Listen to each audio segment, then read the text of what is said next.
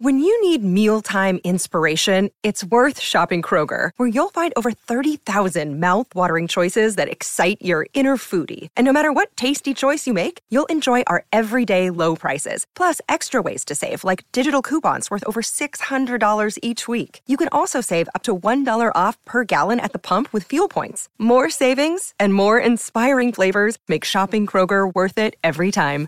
Kroger, fresh for everyone. Fuel restrictions apply.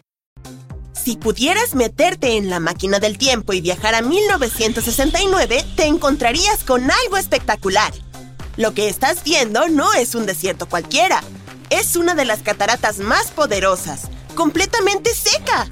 En el verano y el otoño de 1969, el lado estadounidense de las cataratas del Niágara se quedó sin agua durante seis meses. Los investigadores querían estudiar la pared rocosa de las cataratas. Temían que se volviera demasiado inestable a causa de la erosión. La erosión es el proceso por el cual las fuerzas naturales como el agua y el viento desgastan los materiales terrestres. Por ejemplo, si ves que el hielo de los glaciares se vuelve turbio, significa que se está produciendo erosión. Tres saltos que cruzan la frontera internacional entre Canadá y Estados Unidos forman juntos lo que conocemos como las magníficas cataratas del Niágara. Sus nombres son Catarata Canadiense, catarata estadounidense y catarata velo de novia, de mayor a menor según su tamaño. La catarata estadounidense se encuentra en su totalidad del lado de ese país, mientras que la canadiense está principalmente en el lado de Canadá, dividida por la isla de la Cabra. La catarata Velo de Novia, la más pequeña de todas, está en el lado estadounidense, pero separada de las demás por la isla Luna. ¿No te parece que Estados Unidos y Canadá tienen una frontera natural genial? Muchos no creían que se pudiera ir en contra de la naturaleza e impedir que fluyera una cantidad tan enorme de agua, pero fue posible. Hizo falta una presa de 182 metros a través del enorme río Niágara para cerrar estas asombrosas cataratas. Esto significa que tuvieron que desviar 272 mil litros de agua cada segundo para que el caudal restante pasara por encima de las cataratas canadienses, las más grandes.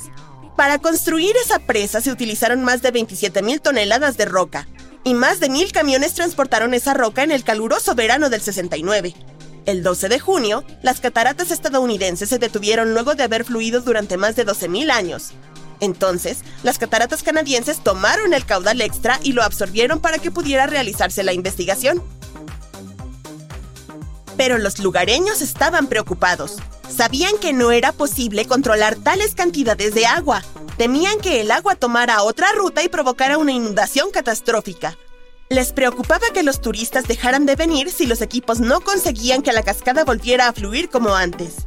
Pero los turistas siguieron acudiendo, incluso ese mismo verano, y tuvieron una oportunidad única de ver algo a lo que nadie había accedido antes ni después. Durante ese periodo se construyó una pasarela provisional a solo 6 metros del borde de las cataratas, ahora secas, ayudaba a los trabajadores a limpiar el fondo de lo que antes era un río. Así, los turistas podían ir allí y explorar el paisaje salvaje de las cataratas que normalmente estaba bajo el agua, hostil e inaccesible para los visitantes. Mientras exploraban el fondo seco de las cataratas, los investigadores se toparon con millones de monedas diferentes que la gente había arrojado al agua durante décadas, quizá para pedir un deseo o con algún otro propósito. Vaya, un chanchito de las cataratas del Niágara. La mayoría de esas monedas fueron retiradas. Me pregunto quién se las habrá quedado. Pero desde hace un par de décadas cada vez vienen más turistas. Imagínate todo lo que podrían encontrar ahora. Más monedas, por supuesto, pero también cámaras perdidas, drones errantes, teléfonos móviles y otras cosas que los visitantes descuidados podrían dejar caer accidentalmente en las cascadas. La idea de eliminar toda el agua y convertir las cataratas del Niágara en un desierto resultó ser posible pero puede que haya que volver a hacerlo. En 2020, los medios de comunicación informaron que dos puentes peatonales de las cataratas del Niágara debían ser sustituidos o reparados. No es de extrañar, ya que tienen casi 120 años. Estos puentes están situados por encima de los rápidos. Los expertos debatieron si debían desviar el agua una vez más o no. La gente habla mucho de las cataratas del Niágara y algunos creen que están entre las más altas del mundo pero la verdad es que no es así. Son famosas, preciosas y sobrecogedoras, pero en lo que a altura se refiere, hay casi 500 cataratas en todo el mundo que son más altas que el Niágara. Tomemos como ejemplo el Salto del Ángel, situado en Venezuela, cuya altura es de 979 metros. Pero lo que hace que las cataratas del Niágara sean tan especiales entre las demás es la cantidad de agua que fluye por ellas. Las cataratas muy altas no suelen tener grandes volúmenes de agua. La combinación de todas esas enormes cantidades de agua y la altura es lo que hace que las cataratas del Niágara sean tan impresionantes. Además, son unas de las más rápidas. El río Niágara apareció tras la última edad de hielo, junto con toda la cuenca de los grandes lagos, de la que forma parte. Hace 18.000 años, esta impresionante catarata no existía. Grandes capas de hielo cubrían la zona del sur de Ontario. Tenían entre 1,5 y 3 kilómetros de espesor. A medida que las capas de hielo se desplazaban hacia el sur, fueron creando las cuencas de los grandes lagos. Luego se derritieron, liberando enormes cantidades de agua en las cuencas.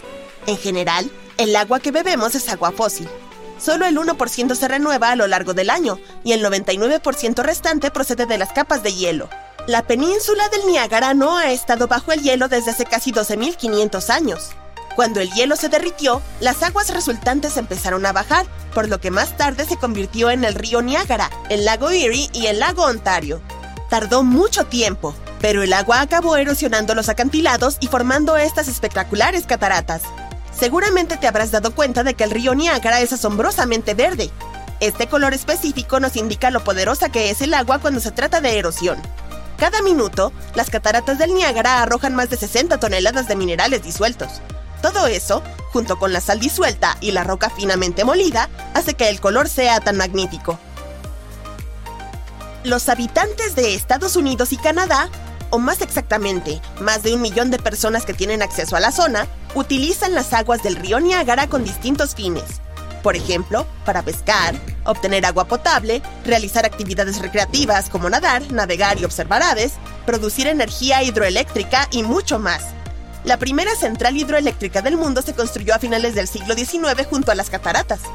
Pronto empezó a dar sus frutos, porque la población obtuvo electricidad gracias a ella pero esta electricidad solo podía viajar 90 metros, así que había que realizar algunas mejoras. Nikola Tesla fue quien aceptó el reto e hizo los cambios necesarios. El científico descubrió que la electricidad podía viajar largas distancias si se utilizaba una corriente alterna. Hoy, varias centrales eléctricas ubicadas en las cataratas del Niágara proporcionan más de 2 millones de kilovatios de energía. Bien, te diré otro dato interesante. 1969 no fue el único año en que las cataratas del Niágara se detuvieron. En 1848 el agua no fluyó por allí durante casi 40 horas. Las cataratas ya eran muy célebres entre los turistas y una fuente de energía útil para la población local, así que no es de extrañar que todos entraran en pánico. Esta vez la culpa fue de la naturaleza. El hielo bloqueó el nacimiento del río Niágara. Un granjero estadounidense fue el primero en darse cuenta. Era el 29 de marzo y salió a dar un paseo justo antes de la medianoche. Pronto se dio cuenta de que no oía el potente rugido de las cataratas. Rápidamente se dirigió a la orilla del río y se quedó inmóvil, conmocionado. Apenas había agua.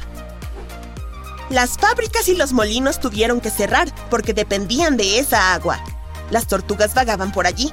Los peces no sobrevivieron.